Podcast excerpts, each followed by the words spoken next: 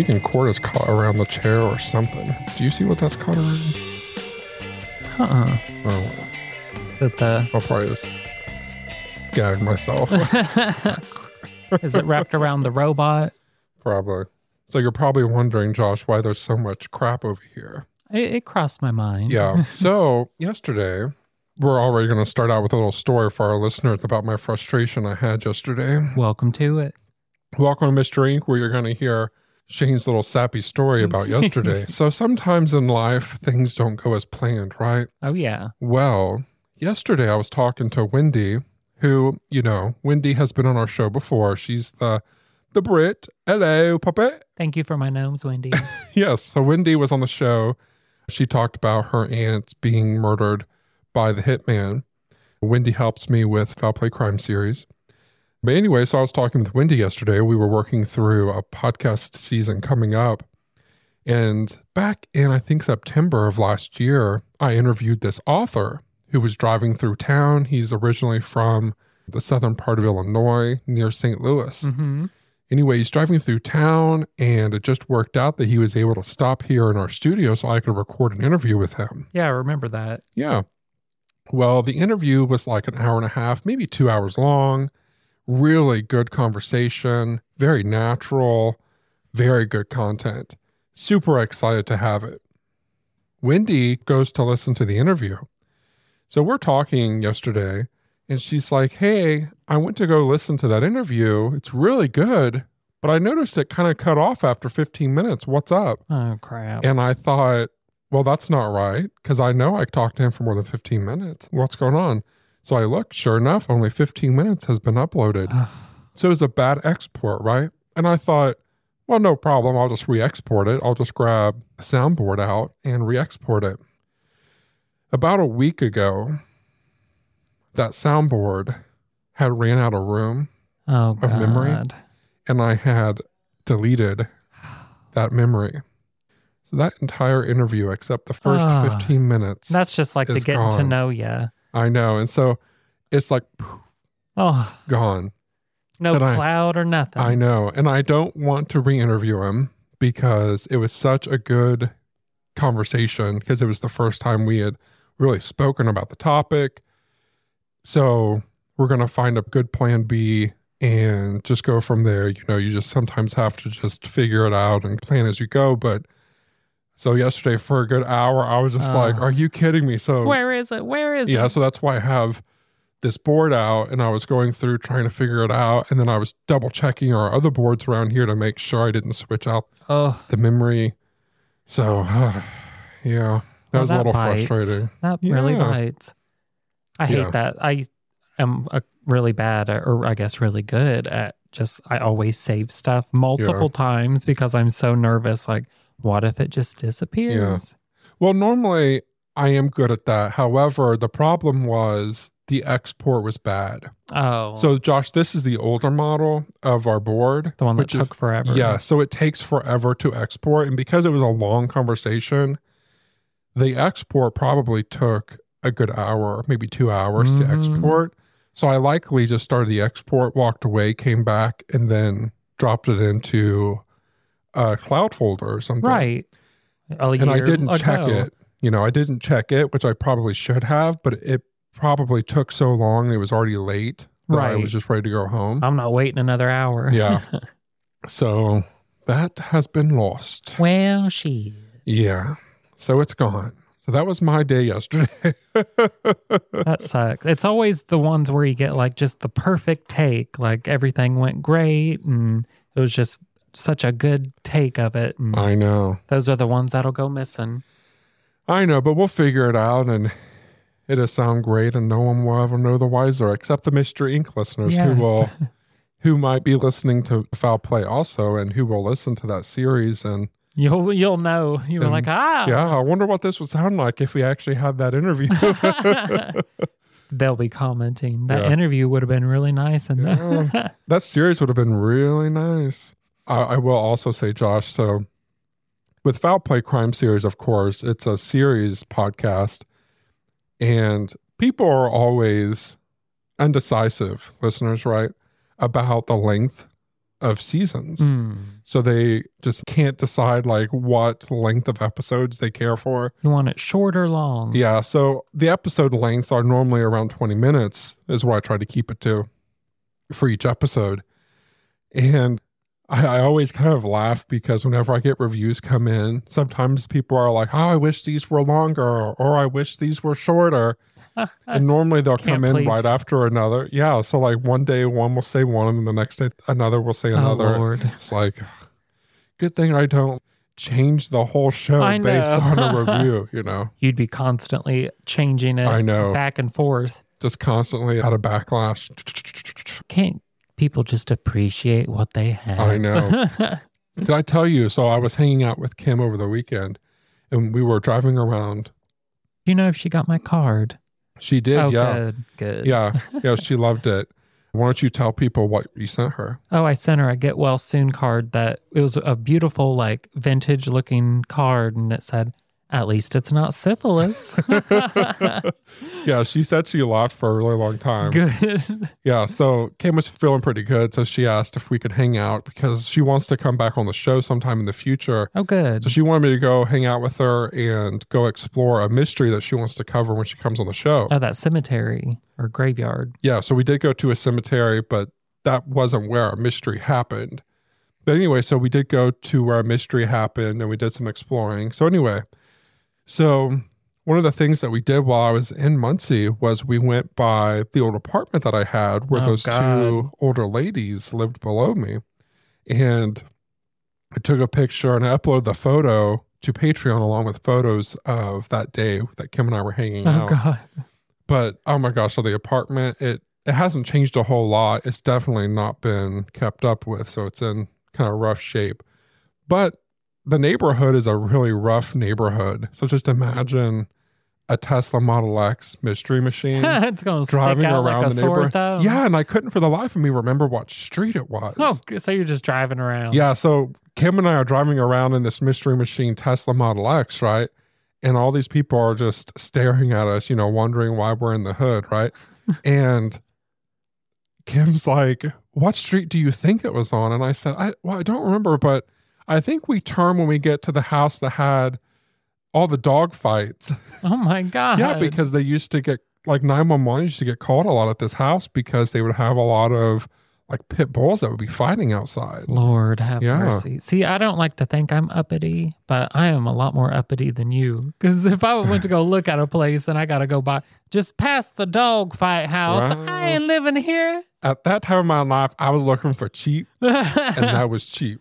I got to have safe too. Well, Who am I to fight? I mean, sometimes safe is expensive. right. Yeah. Yeah.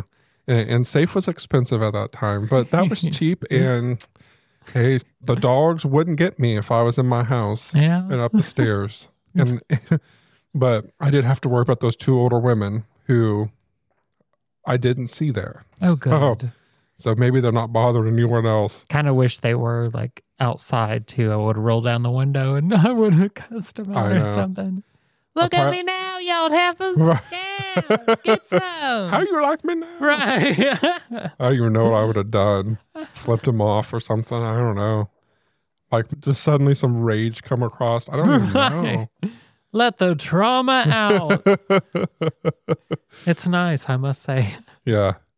I would have if I, although Shane's a lot nicer than I am most of the time. I would have been hanging out that window. Listen here, you heifers. Heifer is my mic friendly Yeah. cuss word. That and Jesus. Had you ever gone to that apartment when I lived there? I don't remember. I remember you texting me about your Mhm. altercation with the women, but I don't, think, I ever made it to it. I don't think so. Probably nervous. Yeah, I didn't have like it was a small, really small apartment, and you know when you have apartments at that price range, there's not a washer and dryer. Oh, so I had a really small washer and dryer that you had to hook up to like the kitchen sink. Oh yeah. Yeah, so like it had this little spin dryer, and then you have to hang up your clothes, and Oh, absolutely horrible, horrible Right. thing. But I mean, it worked. Cleans your clothes, you Yeah. know. Better than putting them all in the bathtub. And Oh yeah, yeah. Go grab the wooden spoon. Yeah. Yep. I, I knew Kim at that time. I think I had just met Kim when I had that apartment. So she came over a couple times.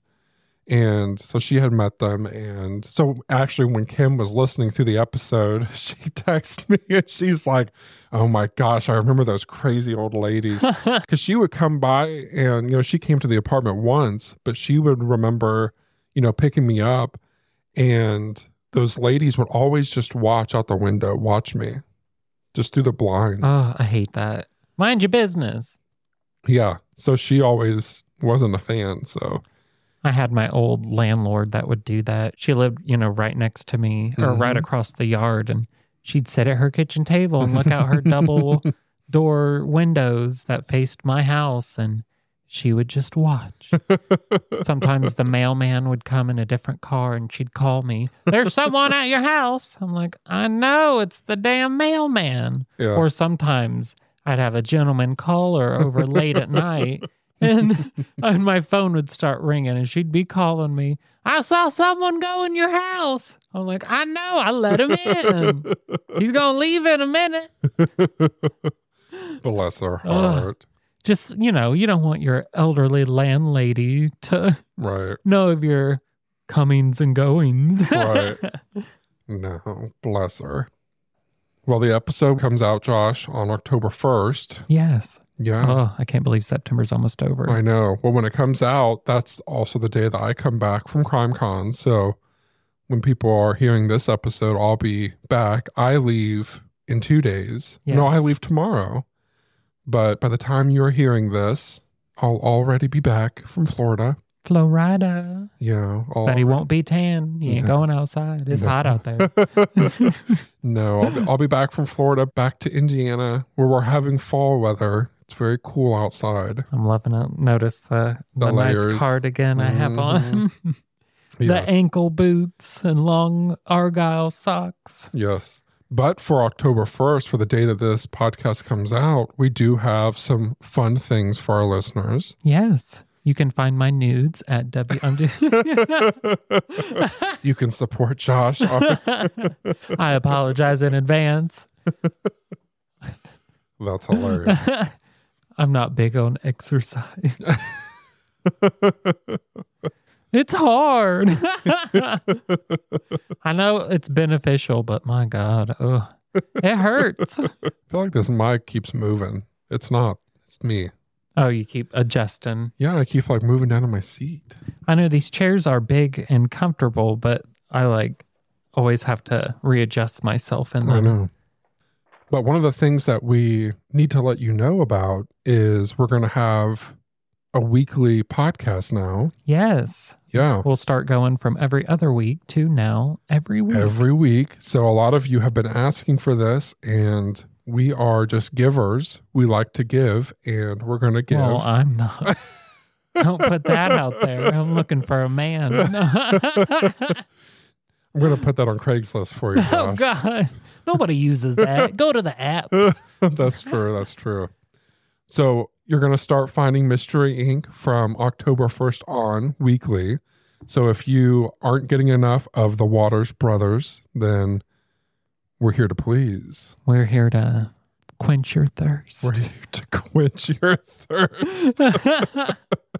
Do you need a tall glass of waters? here we are. You got a large and a medium,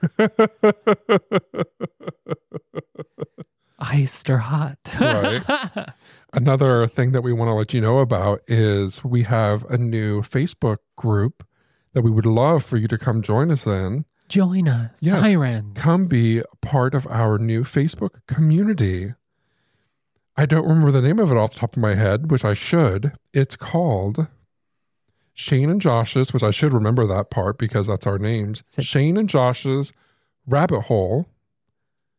I don't even have my phone with me. Let me see if I got it. See, Josh is going to have to pull it up on his computer. Hold on a minute. Shane and Josh's rabbit hole for the curiously minded. There you go. So, not only is it going to be for you listening, for Mystery Inc. listeners, it's also going to be a home for our other podcast listeners for Foul Play Crime Series, for Hometown History, and for Rotten to the Core. Yes. Yeah, so it's going to be a home for all of our podcast listeners. We'll have it all right there in your face. Yes, and Josh and I will both be there along with Wendy and Kim. So we're all going to be there and we're going to be having a nice little community. So you should come join us. Join us. Join us for the fun. Come, little listeners, we'll take thee away. You can tell what I'm in the mood to watch. Oh, yeah, I would love to watch that oh, actually. Oh, yeah. No, there's two of them. Possibly a third, I've heard rumored. I've heard that We'll see. too. We'll see. But see, at the end of the second one, of course, we're talking about Hocus Pocus. Hocus Pocus. Yeah. By the end of the second one, they kind of like try to end it with the older women. Maybe it's a new generation of girls. But I don't know. I feel like they could still bring the Right. ladies in. There was a know. third candle. yeah. yeah. You know how you know how Disney likes to still, you know, they're they made money on the second one. They're like, you know, we should Mhm. still make some money off these people. well, they learned a lesson in the second, so they went to heaven. Now they're going to come back as good witches. Yeah. No, I don't want to see that. Ugh. Ugh. Well, if anyone can ruin a third movie, it'd be Disney. Uh, the second's always hit or miss, but usually by the third and fourth, it's like, dear God, wrap it up. Yeah. Besides, like Harry Potter and Lord of the Rings, Yeah. those were all. Which I am excited. I am excited for the Harry Potter series that's supposed to be coming to I am. HBO. I just recently saw who's going to be playing Snape. I forget his name. I thought that was a rumor. He was from like the show Girls and Star Wars. Yeah, he's from Indianapolis. I can't remember his name. Oh, he is so good looking. Oh, yeah, he plays His big the old villain ears. from Star Wars. yeah. yeah. I love big ears and a big nose. I don't know what it is. But I'm pretty sure that that was a rumor. Like people were saying, "Oh, he should play Snape." You know. I saw it like at first as a rumor, and then I think I saw like an official poster oh. of him. I hope we'll see. I've not really We'll ever heard find his out. British accent, Yeah. so we'll see if he can pull it off. Did you know that he lived in Indianapolis for a long time? I did not. Yeah. I'm kind of He's a sad Hoosier? I didn't know that. Yeah. He was right there by my mouth and everything. oh. He could have been in the apps at some point. Ah. Who knows? Yeah, I first Speedway. watched him on the show Girls because my friend Brittany got me into it. Mm. And then on there, he you see him basically nude. And I was like, oh, I'm in love. Look at those ears. Oh, baby. Josh doesn't know his name, but he knows what his body looks like. I feel like it's Adam Driver, but That sounds familiar. I could be wrong. yeah. Driver. That sounds like that's right. Yeah. Yeah. Adam Driver came to the Indy 500. My 500. Stegan watch keeps telling me to stand up. So bossy. Let me live my life, I know. Apple Watch. Well, so many people are addicted to so many things nowadays, you know? And I feel like I am mostly addicted to making sure that my rings are being closed on my Apple Watch now. Oh, I do that on my phone on the apps. But I'm such a horrible person that sometimes I, well, I don't sometimes cheat. I cheat a lot. And when you're tall and you have long arms, you can trick it by thinking that you're standing up by just holding your Oh. arm all the way up when you're sitting down. and then put And it's like, congratulations, you just stood. So for the next hour, I can just sit down for. so if I'm going to be sitting here for an hour and a half, I can gotta just. hold your arm. Yeah, because I don't want to ruin my streak. Oh yeah, You not my streak. No, because I'm in a challenge with other people. Oh, you know, you got to close them rings. There's a stand-up challenge. A detective came and knocked on the door, and I said, Is it Renee? And he just gave me that solemn look. It was the worst day ever. The Proof podcast is back with a new case and a new season. 23 years ago, 18 year old Renee Ramos went missing. Her body was later found in an empty Home Depot building on the edge of town. I don't think that they arrested the right people. It's about time somebody's trying to do something. She had a black eye about two weeks before she was murdered. They are involved. They definitely had her body and her backpack. You know people are going to judge you, right? Of course, they're judging me now. They've been judging me damn near my whole life. You can listen now to season two of Proof wherever you get your podcasts and follow along with us as we reinvestigate the murder at the warehouse. I have to ask Did you kill Renee? American Criminal is a new true crime podcast from the studio behind American Scandal and American History Tellers. Every week, you'll fall deeper into the riveting stories of the country's most clever, craven, and cruel criminals fraud, theft, murder, and worse. Whatever the case, whoever the criminal, you don't know the whole story until now. The debut season tackles one of the most sensational cases of the 20th century the Menendez murders. In 1989, young Lyle and Eric Menendez brutally shot their own parents. Prosecutors and the press said it was a multi million dollar inheritance that led two greedy rich kids to murder. But the picture perfect facade this Hollywood family built hid troubling abuse. Could these teenagers have been driven to kill? Or was it even in self defense? Listen now. Go to AmericanCriminal.com or search for and follow American Criminal wherever you get your podcasts. Yeah, it's one of the rings. One of the rings is like standing so many hours a day. Oh, okay. And if you close all three rings, you get this very satisfying, like, grind on the watch at the end of the day. Hmm. It's like, vroom, Oh. you've completed all three Good rings. job. Hmm. Yeah. I don't have one of those. It's I'm like a- getting a sticker in school. You know, Okay. like, oh, congratulations, you just got a sticker. you wiped today. You've you did a good job. Mom got me one and I wore it for like maybe a week. And I'm like, I already have my phone that I have the notifications turned off on. I don't need two devices that I don't want to notify me for anything. I That- like the time though. I watched the Apple event, and you know, of course, they changed the notification thing on the Apple iPhone to a button instead of the the switch. Okay. And I was like, oh, good. Now I can actually use that for something because I always keep it on silent. I never Right. turn the volume up. I like- it scares me if I accidentally hit it and my oh text. Oh my I'm like, gosh, oh, yes. oh, I forgot what that noise was. Suddenly you'll have a text or like a ding. I'm like, what the crap is that? Right, I feel like I'm being accosted. Yeah. How dare you talk to me like that? What's going on? Right. Hit the deck. Let's go. Oh, Who, who is this? What are you doing? I don't know. I just I associate talking on the phone with like bad news, Oh, yeah. so it just it gives me such anxiety. Uh, I hate it. Oh, you know what I hate? I hate when someone sends you a text and they're like, can I call you? I just don't respond. Or do you have a minute? And you're like, oh my gosh, like my anxiety's at 10 right now. right? Could you have at least laid out Oh, just what you need? me. Or give me a caveat. Hey, this isn't important. Can I call you for a second? Right. Well, I Give me like a quick notice of what you need. I like people to text me the news and then let me call you with my mm-hmm. response, especially like if it's like something juicy. Yeah. That way I can read it calmly and, you know, understand it and then call them immediately. Yeah. Oh, hell no, they didn't, you know. Mm-hmm. Or if it's something long that you wanted to tell me and it's funny and you just don't want to type it out, say that. Say, hey, I have something funny to tell you. Call me. right. Like, you won't believe I like that you give me just a short sentence of why you want that phone call. That way I don't mm-hmm. have to have an anxiety attack Right. thinking that something horrible has just happened. Yeah. Yeah. They've been in an accident. Someone's Yeah. dead. Because likely my phone's on silent. I'm going to miss your phone call. Suddenly I'm going to see I have a missed phone call and I'm like, oh no. They're something horrible dead. has happened. Yeah. That's always my go. Oh God, they're going to be dead in the shower.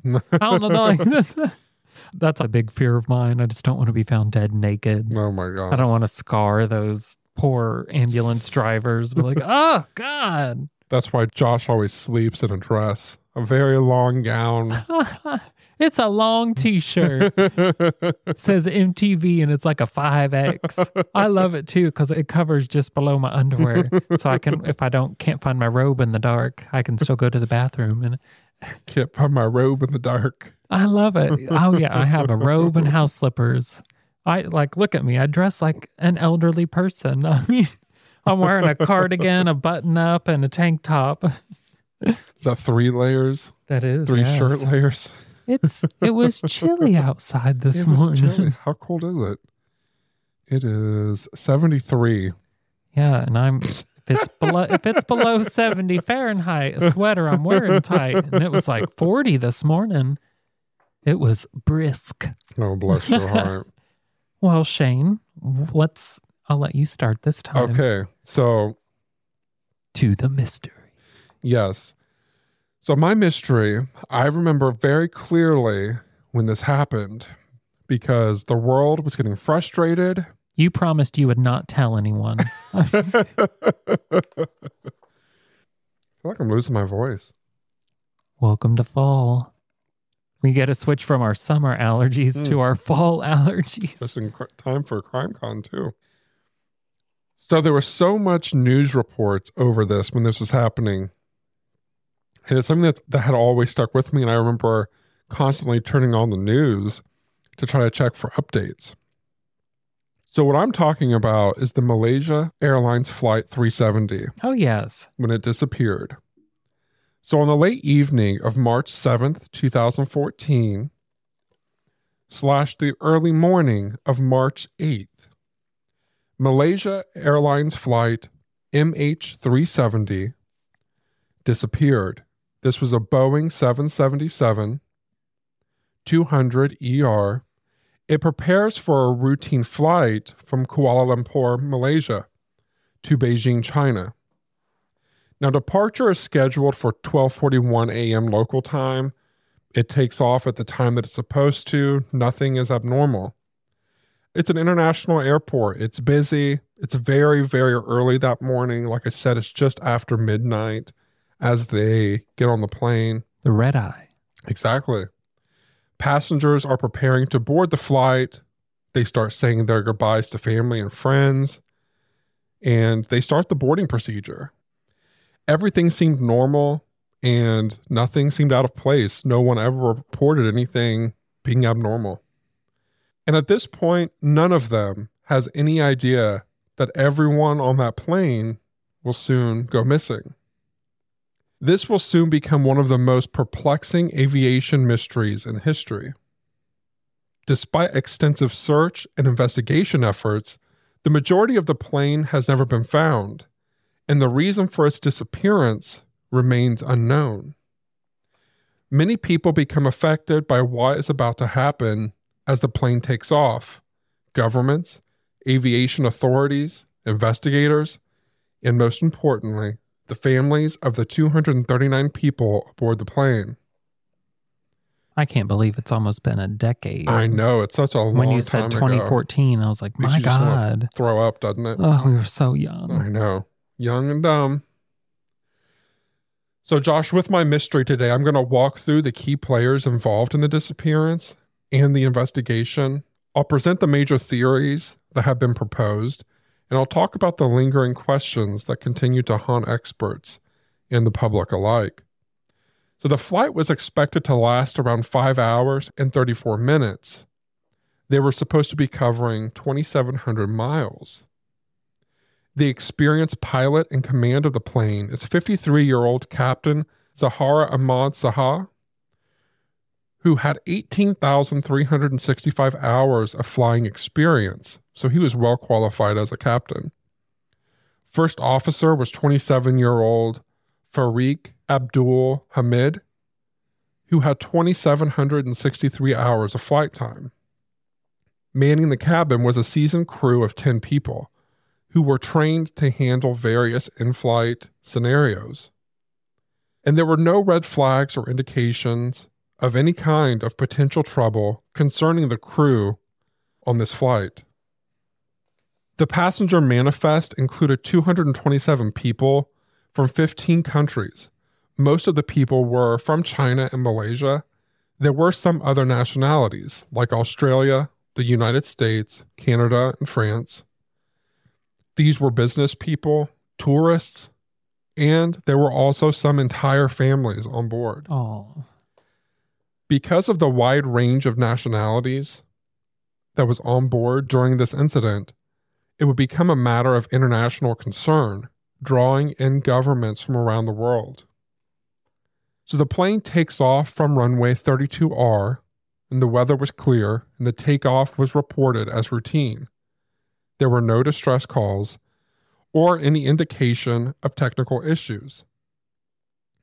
On board, there was enough fuel to reach Beijing, and they had enough fuel for contingencies, which is really standard practice just in case if there's a problem with the plane. Right. They were going over the ocean, correct? Oh yeah, yeah, yeah. Oh, yeah. yeah, yeah, Better have enough fuel. yeah. Because you never know what might happen. I mean, I'm sure you heard in the news here recently where this is so embarrassing. But did you hear where that lady had a little mishap? You know what I'm talking about? I don't recall. She like had a little poo incident on the plane. no. And it like went all the way like down the aisle. Ew, and they had to like turn around the plane. Yeah, and it was it was like a long flight. They had to turn around the plane. Oh. yeah. That's like, gross, but I feel bad for oh, her. oh, her. I know. I you know, she I didn't feel do that on purpose. No, I know. I hope. I hope to God. no, I mean you couldn't. But also, like you know, some people have really bad anxiety flying, right. and you just imagine. I would have just died. Oh, I know. Like, so many people now know about it because I mean, it, it was all over the news when it happened. she's gonna have to quit her job. Yeah. I don't. I, hopefully, no one has released her name. oh God. But can you imagine like that is how like you know everyone knows the story and you know that is you you're the you're plane like- shitter. and then like you know you have to like be in this scenario where you hear about it and you're just like oh my gosh that was me i mean i feel so horrible with, for that oh. person Go to the doctor and it's on the TV. but it's like your worst nightmare you know because like i would absolutely hate for that to happen so Oh, i yes. feel oh my gosh that would give me such bad anxiety I would just curl up in a ball Oh and die. gosh.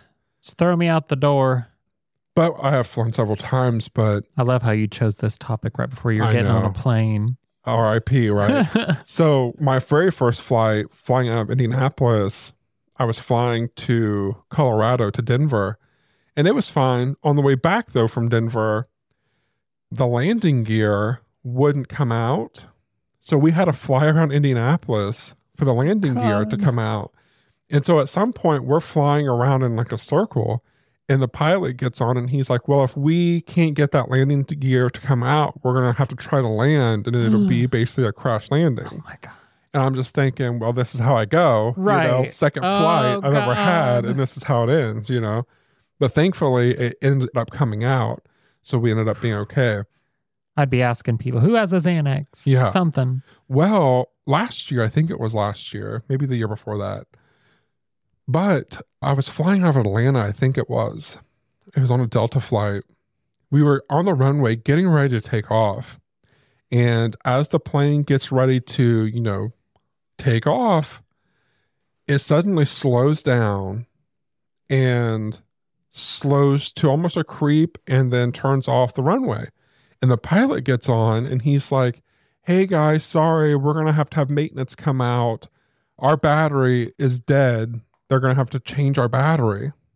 And I thought, are there not extra batteries that will just kick in? I think I got a double A in my Yeah. bag. And I just thought of all the technology that we have in this world, there are not like four or five batteries on a plane. right. Some extras. And he didn't know that the battery was dead or dying until we were taking off. You checked that before. Yeah, there. I mean, my car and the car before that would tell me if there was a problem with the battery. Right. He just hit That plane didn't know, you know. And I'm just thinking, what if we were in the air and the battery died? Oh, we're just going to glide.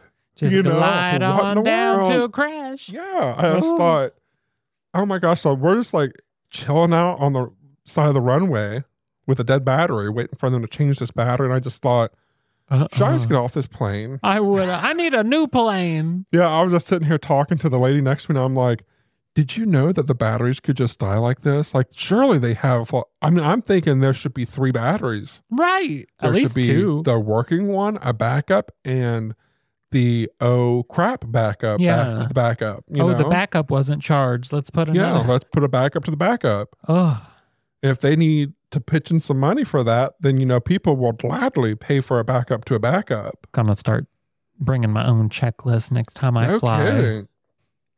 But geez, The struggle is real. yeah. So they apparently give them enough fuel for some contingencies, but an extra battery on a plane, they can forget that. Asking too much now. So the aircraft followed its approved flight plan. It initially headed northwest over the Malay Peninsula. It was in communication with air traffic control, and everything appeared to be proceeding as expected.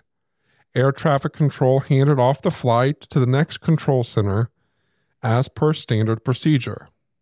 Up until this point, there are no signs of trouble. All systems were go, and the passengers and the crew just likely assumed it was a routine flight. As the aircraft flies over the South China Sea, it transfers between the Malaysian and the Vietnamese airspace. At 1:19 a.m., the last verbal communication comes through to air traffic control. Its co-pilot, first officer, Fariq Abdul Ahmed, and he said, "Good night, Malaysian 370."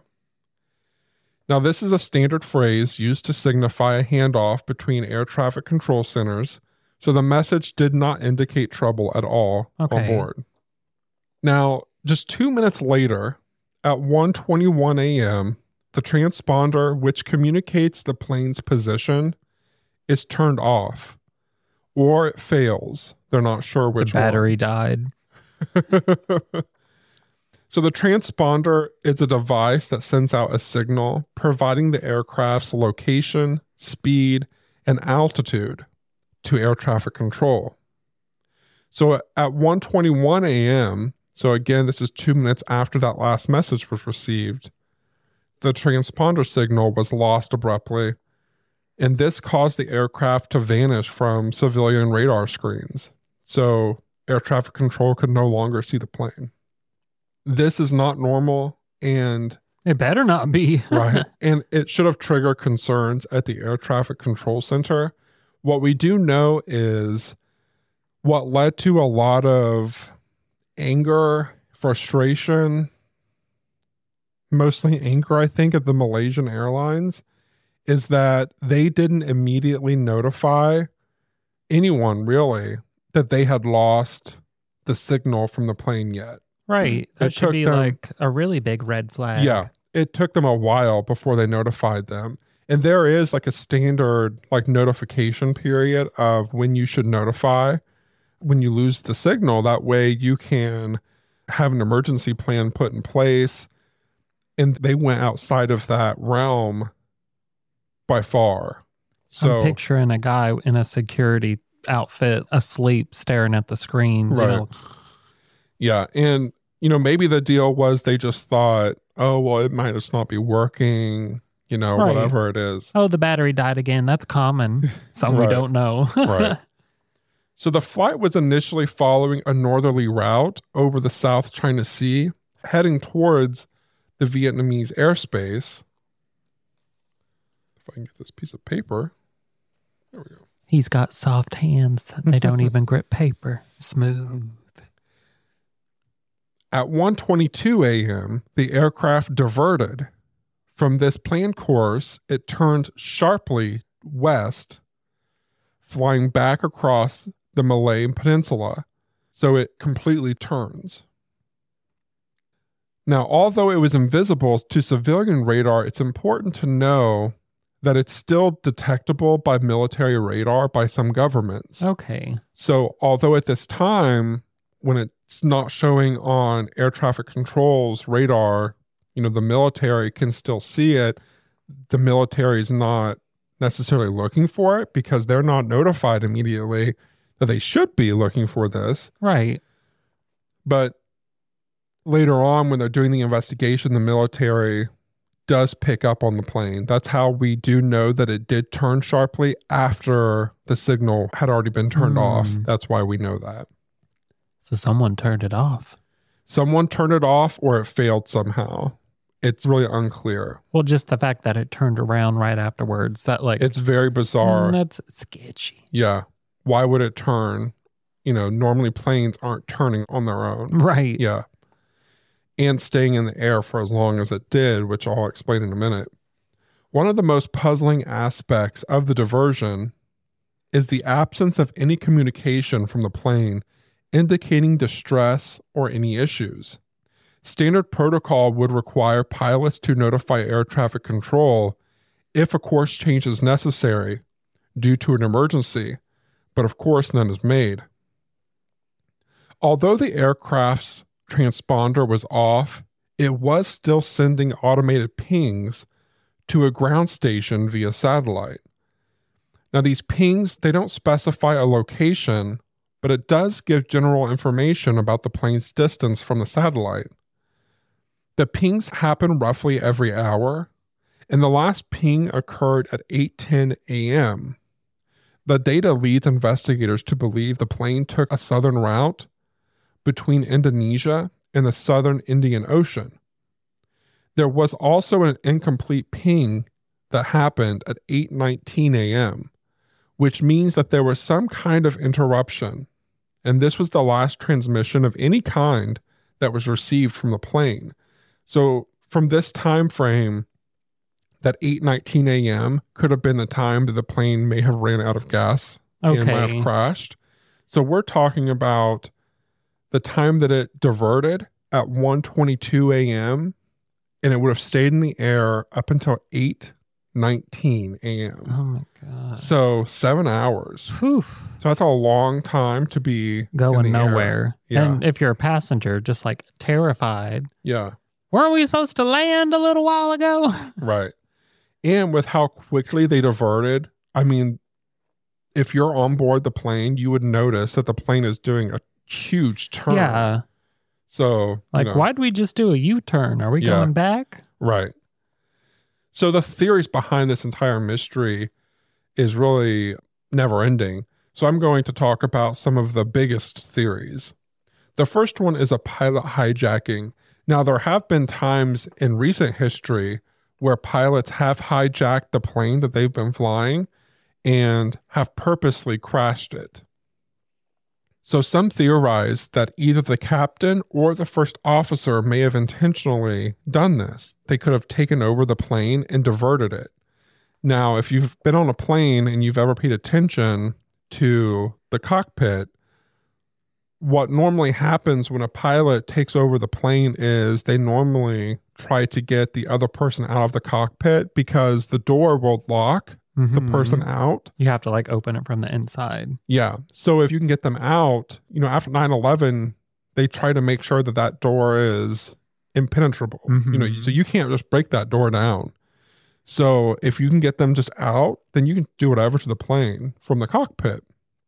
So that's what in the past these pilots who have taken over the plane have done. They have gotten the co pilot or the pilot out of the cockpit and they've taken over the plane.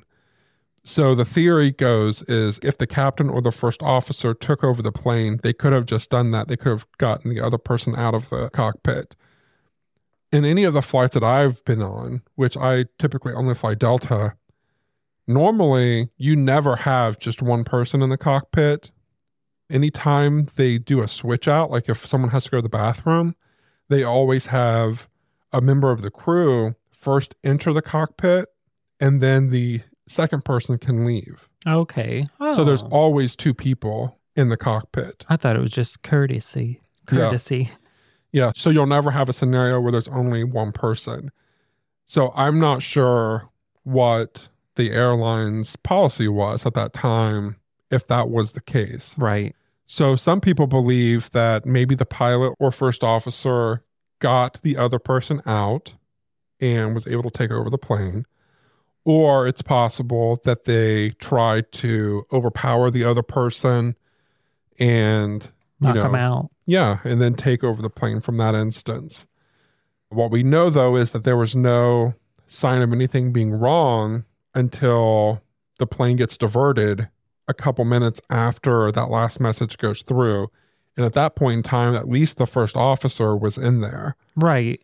So, And if I mean, if it was an issue, surely they would have at least attempted contact. Mayday, Mayday. Yeah, and it's also important to know that after this all happened, of course, everyone looked at the captain and the first officer because they already have access to the cockpit. And know how to turn stuff on and off. Yeah, and they know how to fly a plane. And so whoever did it had to know how to fly a plane for so many hours. you know, Right. So Just not how to How land it, apparently. right. So so how ideal they were already there, you know, they already had the opportunity. So professionals looked at them and looked at their lives, broke it down, and they really couldn't find any evidence to support a theory of one of them having the background to do it. neither of them showed signs of depression in their life.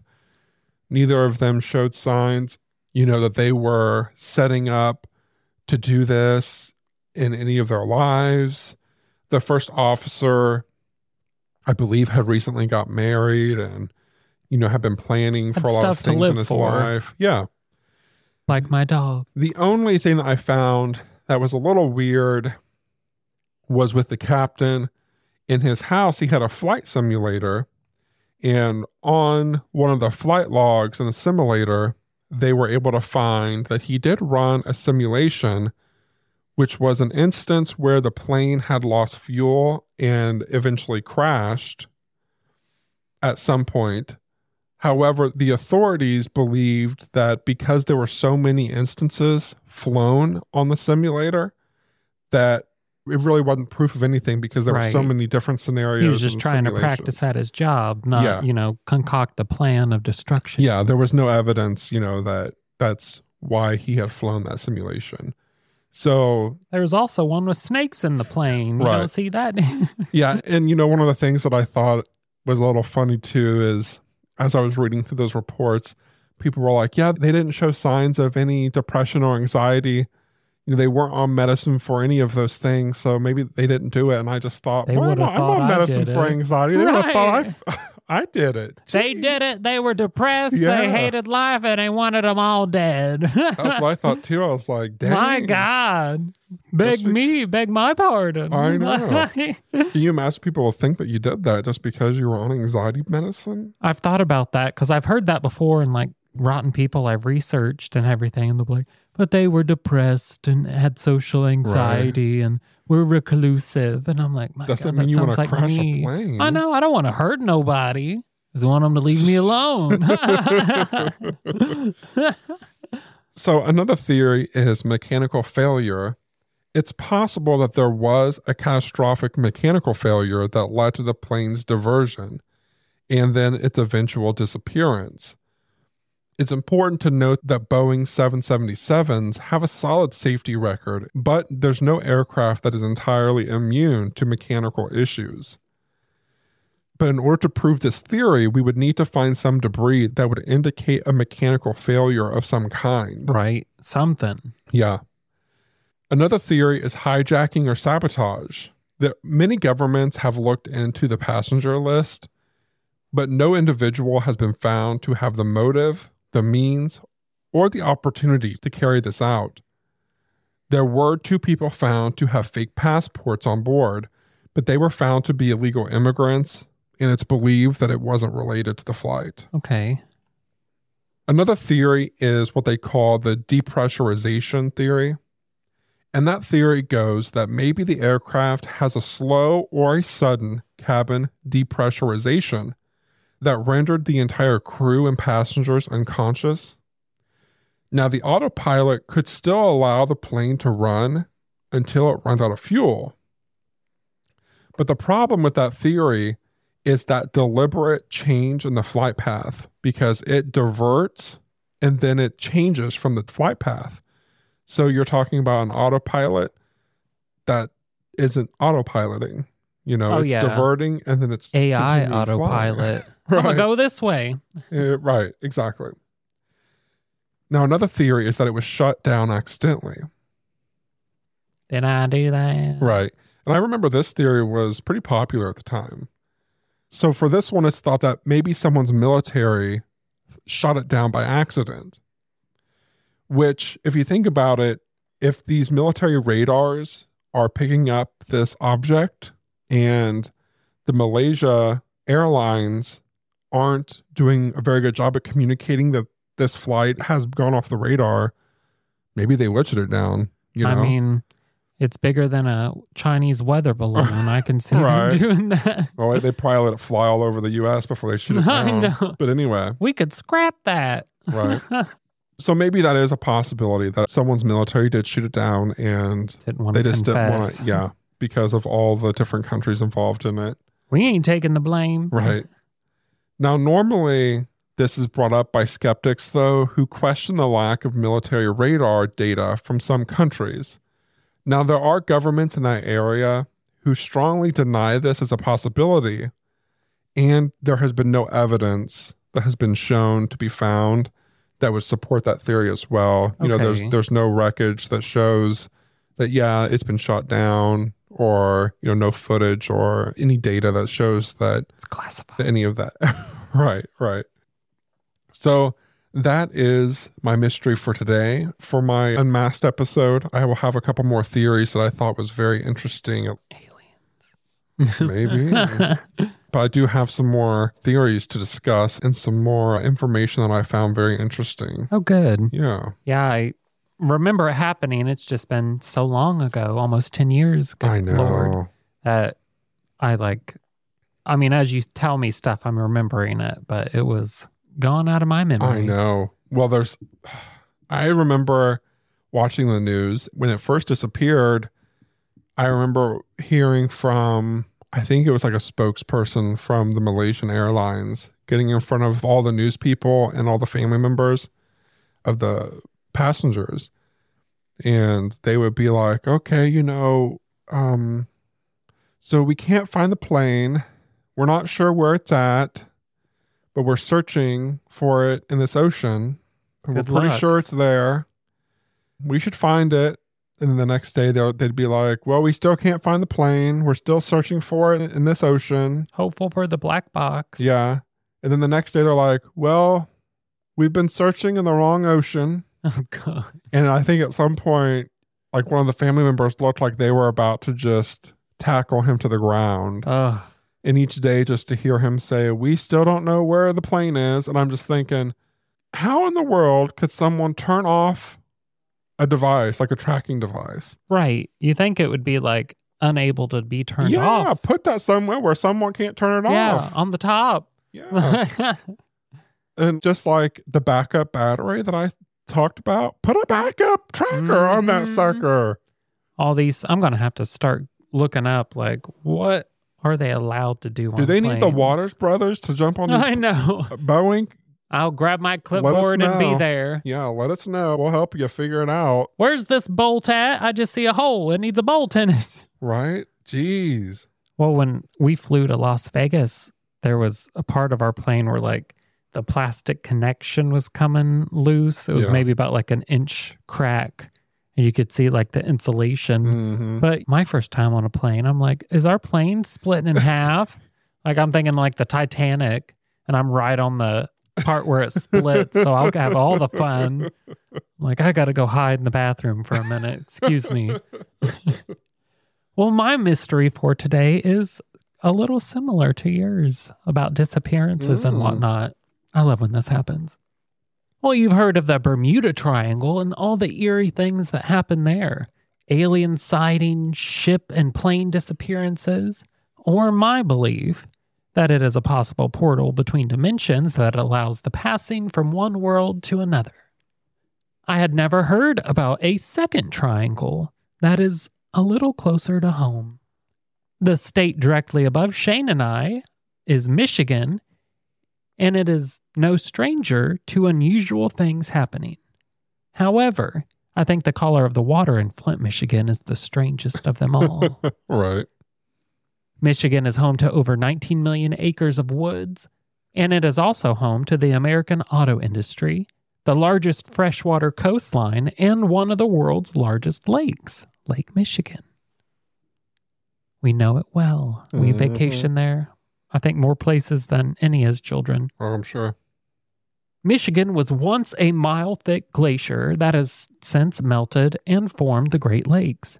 Lake Michigan has a water surface of around 22,000 square miles and touches Michigan, Indiana, Illinois, and Wisconsin. It has an average depth of 280 feet and a maximum depth of 925 feet, which is as deep as the Chrysler building is tall. Did not know that when we were swimming in it as No kids. kidding. All I remember is it was cold. Even in the mm. middle of summer, that water is cold. Its name comes from the native Ojibwa tribe who called it Michigami, meaning large lake. Due to its strong and unpredictable currents, Lake Michigan is considered the most dangerous of all the Great Lakes. Didn't know that either. Just swam it at his kids. no wonder mom was so freaked out. She couldn't ever swim, so she didn't like us in the water either. Right. And we used to like to play I'm dead, you know, floating upside down. Right. The lake is also home to the largest collection of freshwater dunes in the world. If you've never been to Dune National Park here in Indiana, I would highly recommend it. They are really spectacular to see and explore, but I would suggest a walking stick. Sand hills and climbing just take it out of me more than three men in an alleyway.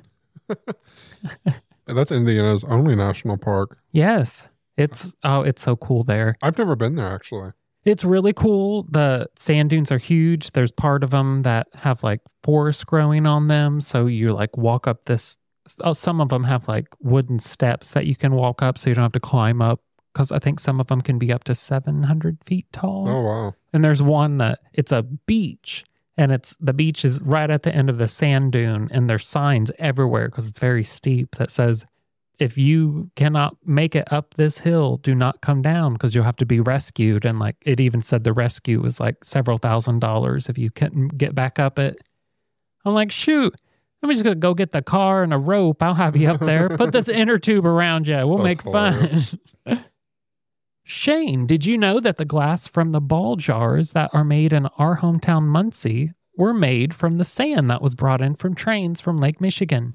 I did, and the reason I knew that is because Indiana was selling the sand from up there, and they also sold it to Chicago to help level the ground for all the downtown buildings. Okay. Indiana was, you know, when you're a state, I guess you just find whatever you can sell. And Take they our a- sand. Yeah, they had a lot of sand up there. And so they sold a lot of that sand to the Ball Corporation and they sold a lot of it for fill to Chicago. Hmm. Yeah. I know now it is all the sand dunes are like protected because of Mhm. like it, they're the largest freshwater ones in the world and they don't want them to disappear. Right. Now, before you all ask, no, I'm not doing a travel ad for Michigan. I'm just laying down the history of the place before I dive into the mystery. Not too far from Dunes National Park, almost directly above it, you will find the tip of an invisible triangle, much like the one in Bermuda. While you can't physically see it, if you happen to find yourself sailing within it, keep your wits about you because you might come face to face with the unknown. While it is uncommon for ships and boats to sink while sailing the waters of Lake Michigan, there seems to be a higher amount within the Lake Michigan Triangle. The triangle stretches from Ludington to Benton Harbor and then to Manitowoc, Wisconsin. Huge ships and even commercial airlines have vanished while traveling over the triangle. No, not the Malaysian one. There have also been numerous UFO and USO sightings as well. Unidentified submersible objects. Didn't know there were so many names for all these things. Well, as soon as it becomes a hearing, they'll change it. Yeah, that's what made me think of it. That last episode. Yeah. What is it, UAP or Yeah. something? I only remember that because when you said it the first time, I was like, oh, that sounds like WAP. Hope there ain't one of them in the sky. Right. Oh, God on me. The first ship known to have disappeared while sailing within the triangle was called Le Griffon, and it went missing in 1679. But it wasn't until 1977 when a book called The Great Lakes Triangle came out that the frequency of disappearances, shipwrecks, and plane crashes within the Great Lakes was first mentioned. A detective came and knocked on the door, and I said, Is it Renee? And he just gave me that solemn look. It was the worst day ever. The Proof podcast is back with a new case and a new season. 23 years ago, 18 year old Renee Ramos went missing. Her body was later found in an empty Home Depot building on the edge of town. I don't think that they arrested the right people. It's about time somebody's trying to do something. She had a black eye about two weeks before she was murdered. They are involved. They definitely had her body and her backpack. You know people are going to judge you, right? Of course, they're judging me now. They've been judging me damn near my whole life. You can listen now to season two of Proof wherever you get your podcasts and follow along with us as we reinvestigate the murder at the warehouse. I have to ask Did you kill Renee? American Criminal is a new true crime podcast from the studio behind American Scandal and American History Tellers. Every week, you'll fall deeper into the riveting stories of the country's most clever, craven, and cruel criminals fraud, theft, murder, and worse. Whatever the case, whoever the criminal, you don't know the whole story until now. The debut season tackles one of the most sensational cases of the 20th century the Menendez murders. In 1989, young Lyle and Eric Menendez brutally shot their own parents. Prosecutors and the press said it was a multi million dollar inheritance that led two greedy rich kids to murder. But the picture perfect facade this Hollywood family built hid troubling abuse. Could these teenagers have been driven to kill? Or was it even in self defense? Listen now. Go to AmericanCriminal.com or search for and follow American Criminal wherever you get your podcasts. In the time between, numerous more ships disappeared, and even Northwest Orient Airlines Flight 2501, which was carrying 55 passengers and three crew members. It went missing in 1950 after reportedly descending over the triangle to avoid a storm. See, I told you it was uh, partially connected. when you said plane, I was like, hey, it's a little bit of mine. Neither the plane nor the passengers were ever seen again. And just like the Bermuda Triangle, the reasons behind the disappearances are like asses. Everyone has one, and some are shitty. it's one of my favorite sayings. From it being the strong currents that the lake is known for, aliens that are interfering with humans as part of the deal that the government has with them. We all know about it. You're not fooling anyone. I watch a lot of alien shows, as you all know. Mm-hmm. Even that they are ley line areas that intersect with ancient structures. Ley lines are straight alignments drawn between various historical structures, prehistoric sites, and prominent landmarks. The idea of them was developed in the early 20th century, with ley line believers arguing that these alignments were recognized by ancient societies that deliberately erected structures along them. Since the 1960s, members of the Earth Mysteries movement and other esoteric traditions have commonly believed that such ley lines are Earth energies and serve as guides for alien spacecrafts. Mm. Now, when you think of the United States, you don't generally think about ancient history. Our country is just under 250 years old, but it does have a rich and ancient history that goes back several millennia. I think the earliest known human interactions with our continent has been traced back, I, believe it was 25,000 years ago. Mm. These lands were home to a multitude of native societies long before colonial white devils took it from them. They have been living here so long, in fact, that there is a second mystery under the waters of Lake Michigan that plays into the ley line theories. I discovered this while I was researching the triangle, and I was like, I'm just going to include it. So there wasn't enough information to do a whole episode. Called America's Underwater Stonehenge, it is Mm. located near Michigan's Grand Traverse Bay. It is a stone structure that wasn't discovered until 2007 thanks to sonar equipment. Mark Holley, a professor of underwater archaeology, was originally looking for shipwrecks, but instead found some boats and cars and stumbled upon an archaeological surprise at a depth of around 40 feet.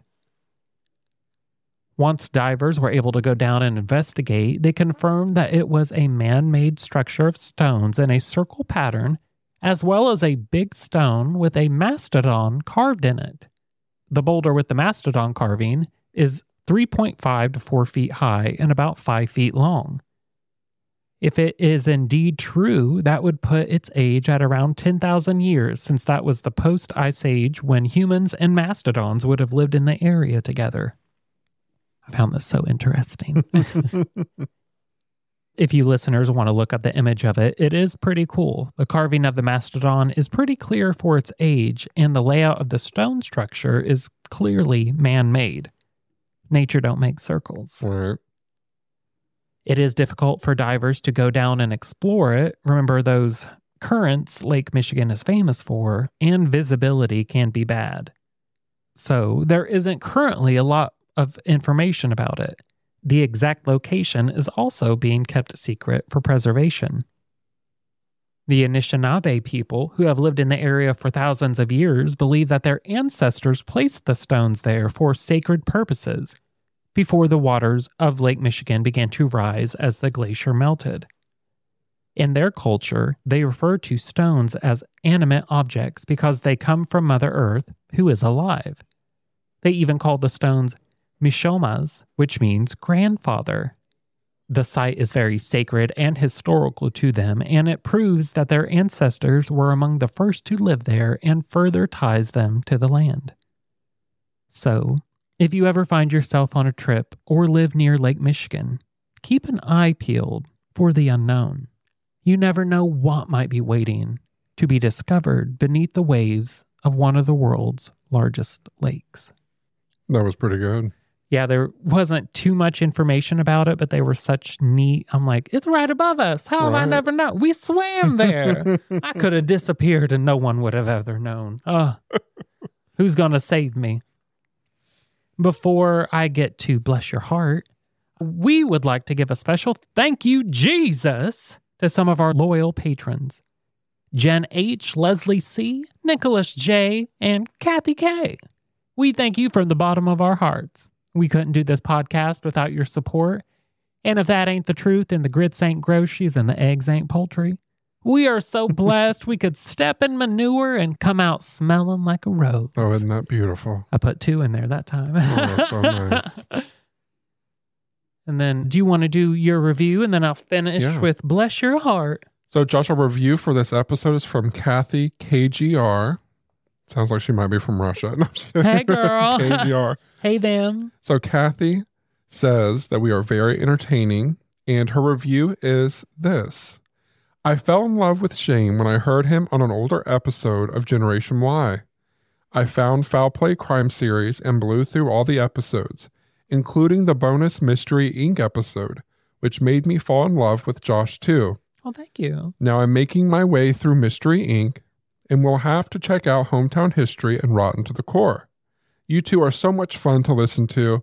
I love your approach to the topics, especially your compassion for victims that society considers undesirable. I love your casual banter, very entertaining. I rarely leave reviews, but I wanted you to know that your work is appreciated. Keep up the great work. Well, thank you, ma'am. That is so Yeah. sweet. That was very kind of you, Kathy. That is when we started doing podcasting. That was one of my fears is that maybe my humor wouldn't translate as Mm. humor Yeah. in some of the more sensitive topics. And I'm glad that people are understanding that we make light of the topics so we don't get down and depressed because I mean we go through some pretty heavy things in all of our Yeah. podcasts and And I think also for me, Foul Play Crime Series is always so serious yes and deep. And the series that I'm releasing right now is about this serial killer who tortured his victims. And even when I was recording it, it was so hard for me to record.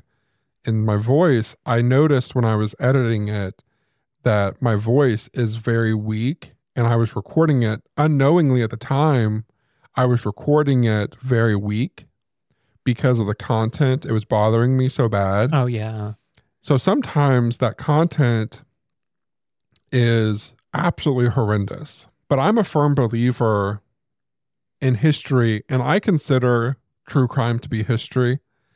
I'm a firm believer that it's very important to share history, even the bad parts of history. For example, when I was in Germany about a month ago now, I think, I went to a concentration camp, Dachau, and at the concentration camp, you can go into the gas chambers. Some people felt that it was too emotional to go into them. And, you know, I understand that. And I also think that for some people, I think some people don't want to hear about concentration camps because of the negative emotion that you get when you hear about what happened. Right. You know, like how bad that makes us feel to know that people were hurting so bad. But I think for my perspective on all of this is that when we don't talk about these things, that allows the people who did it to do those things in history and they get away with it in some essence. Yeah, people forget and Yeah. no, you need to be reminded. Yeah. So in that instance, when people don't go into concentration camps or go into gas chambers and they don't see the history that happened there, they don't read about it, they don't see the pictures, they don't see the chambers, they allow the Nazis to to get away with this with this knowledge of what actually happened. And I think that ultimately those negative people in history who did these horrible things, that's what they want. They Right. want people to not want to hear about it and not want to see it and just move on with their lives. Just forget and forgive. Yeah, just tear it down and just forget that it happened and move on. See, I I view that sort of stuff as like if I were there, I would have went into it and it would have been emotional, Yeah. of course. But I look at it like all these people that have died here, if no one learns about them, then they're just forgotten. Yeah. And we need to learn about them so their memory Yeah. lives on. Yeah. I mean, you know, we don't know all their names and everything, but even if like you see the pile of shoes or the pile Right. of wedding rings, like yes, all those people died horribly and they went through horrible things, Right. but they lived long, most, you know, some of them long and happy lives up Right. until that point, And Yeah. they need to be remembered. Yeah, exactly. And I think with Mystery Inc., you know, not only does it allow us and you listening a space to have a lighter conversation when it comes to crime and mysteries, if you don't want that, you know, deeper, darker story, it gives you a lighter space where you are with two friends hearing these stories. But also, it still allows you to experience these stories and for me, I think that's important. I think we still need that exposure. And even when we get to, you know, like for example, my topic today was the Malaysian Airlines Flight 370. You know, we can still joke about some aspects of that case and make some light of some of the things that happened in it. But I think that's important because I know that with some crime and some mysteries, if we don't lighten the storytelling up a little bit, some people won't listen Right. and we're going to miss an audience. And if we miss the audience, you know, even in true crime, when a case is unsolved, if you miss an audience, it might not get to the right people Mm-hmm. who might know something. So with Mystery Inc., we have an opportunity to lighten the story a little bit and to have it be a more relaxed narrative and a fun experience. And so it's been a pretty new experience for both of us. We're coming up to a year. Oh I my think, God. I think we started around Thanksgiving. Yeah, Because I remember the first episode, you were like, it's Thanksgiving. Thanksgiving. Because I remember you said Thanksgiving. That's how you say it, ain't it? yeah. So I think we're coming up to almost a year. But it's been a learning curve of how do you do mysteries and have a conversation, make it light, but also, Respectable. yeah, respectable and allow you to have a conversation and joke and still return to your topic. And, you know, also knowing that you're not going to please everyone because not everyone likes banter. Right. And but we still want you to feel like you are sitting here with two friends.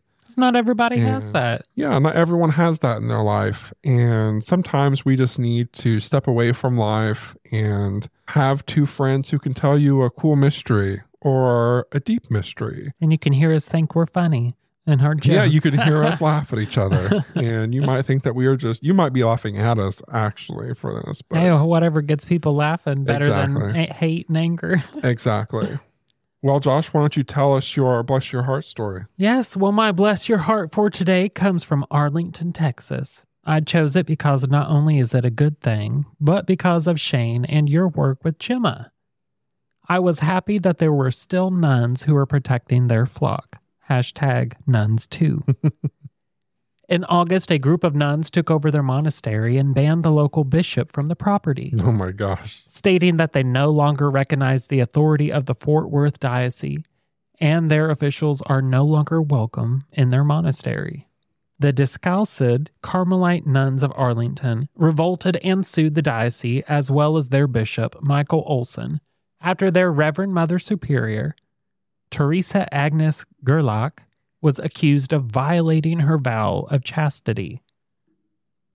The nuns reported that Olson and the diocese officials showed up and confiscated the nuns' phones and tablets and began interrogating them all over the accusation.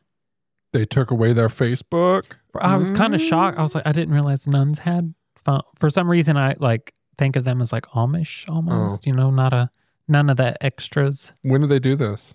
This was this year.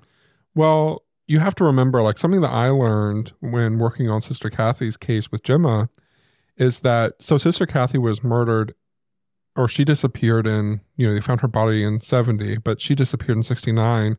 I guess around that time, uh, prior to that, there was a more conservative view of nuns.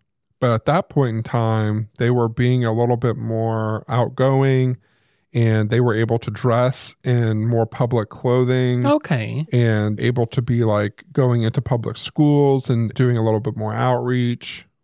I think of like, I guess my only real experience with any type of nun is from Sister Act, the movie. Mm, yeah. So I think of like, oh, you get a room and a, a desk and a chair, and Yeah.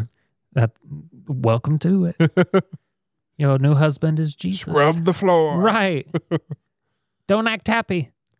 Oh, we've had a sister on the podcast. I can't remember what her name is, but she's a pretty well known journalist, actually. I Okay. think her- maybe Sister Judy.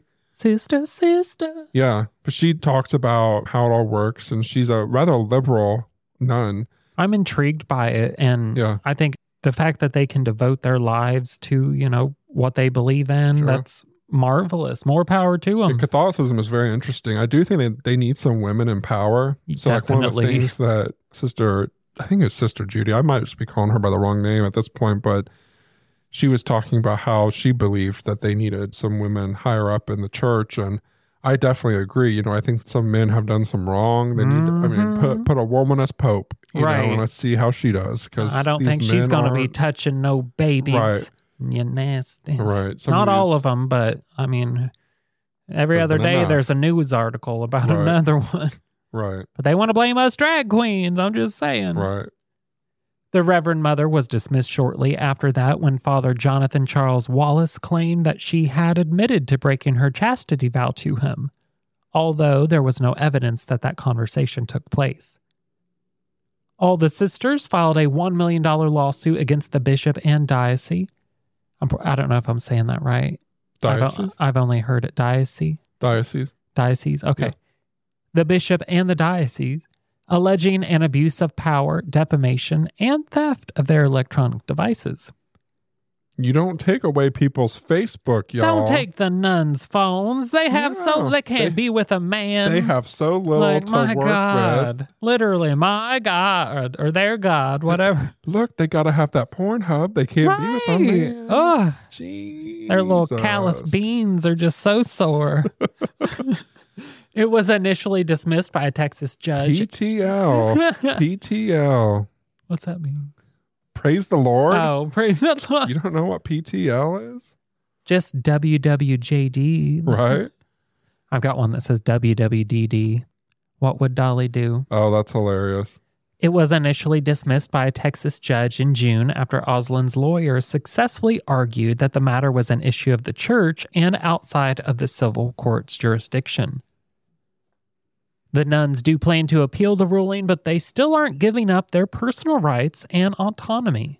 They pledge to keep the monastery under their own authority until Olson repents.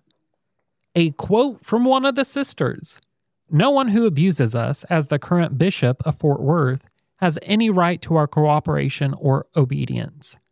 For our own spiritual and psychological safety and injustice, we must remain independent of this bishop until such time as he repents to the abuse to which he has subjected us and apologizes in person to our community for it and accepts to make due public reparation. Well, my heart goes out to all of you sisters, and I hope that the truth will come up to light for all of you and your home. Bless all of your hearts for not putting up with abuse and violation of your rights. Love and light to you all. And might I suggest a page from Game of Thrones if he does repent? It involves stripping him naked, cutting his hair off, and having him publicly walk through a crowd while you ring a bell and chant, Shame, mm-hmm. shame, shame. Don't forget to join us on Unmasked for a little more about the mysteries of Michigan and Malaysian Flight 370 and some other connections with the ancient past that are all near the Triangle and underwater Stonehenge. All right, we'll see you there. Bye. Bye.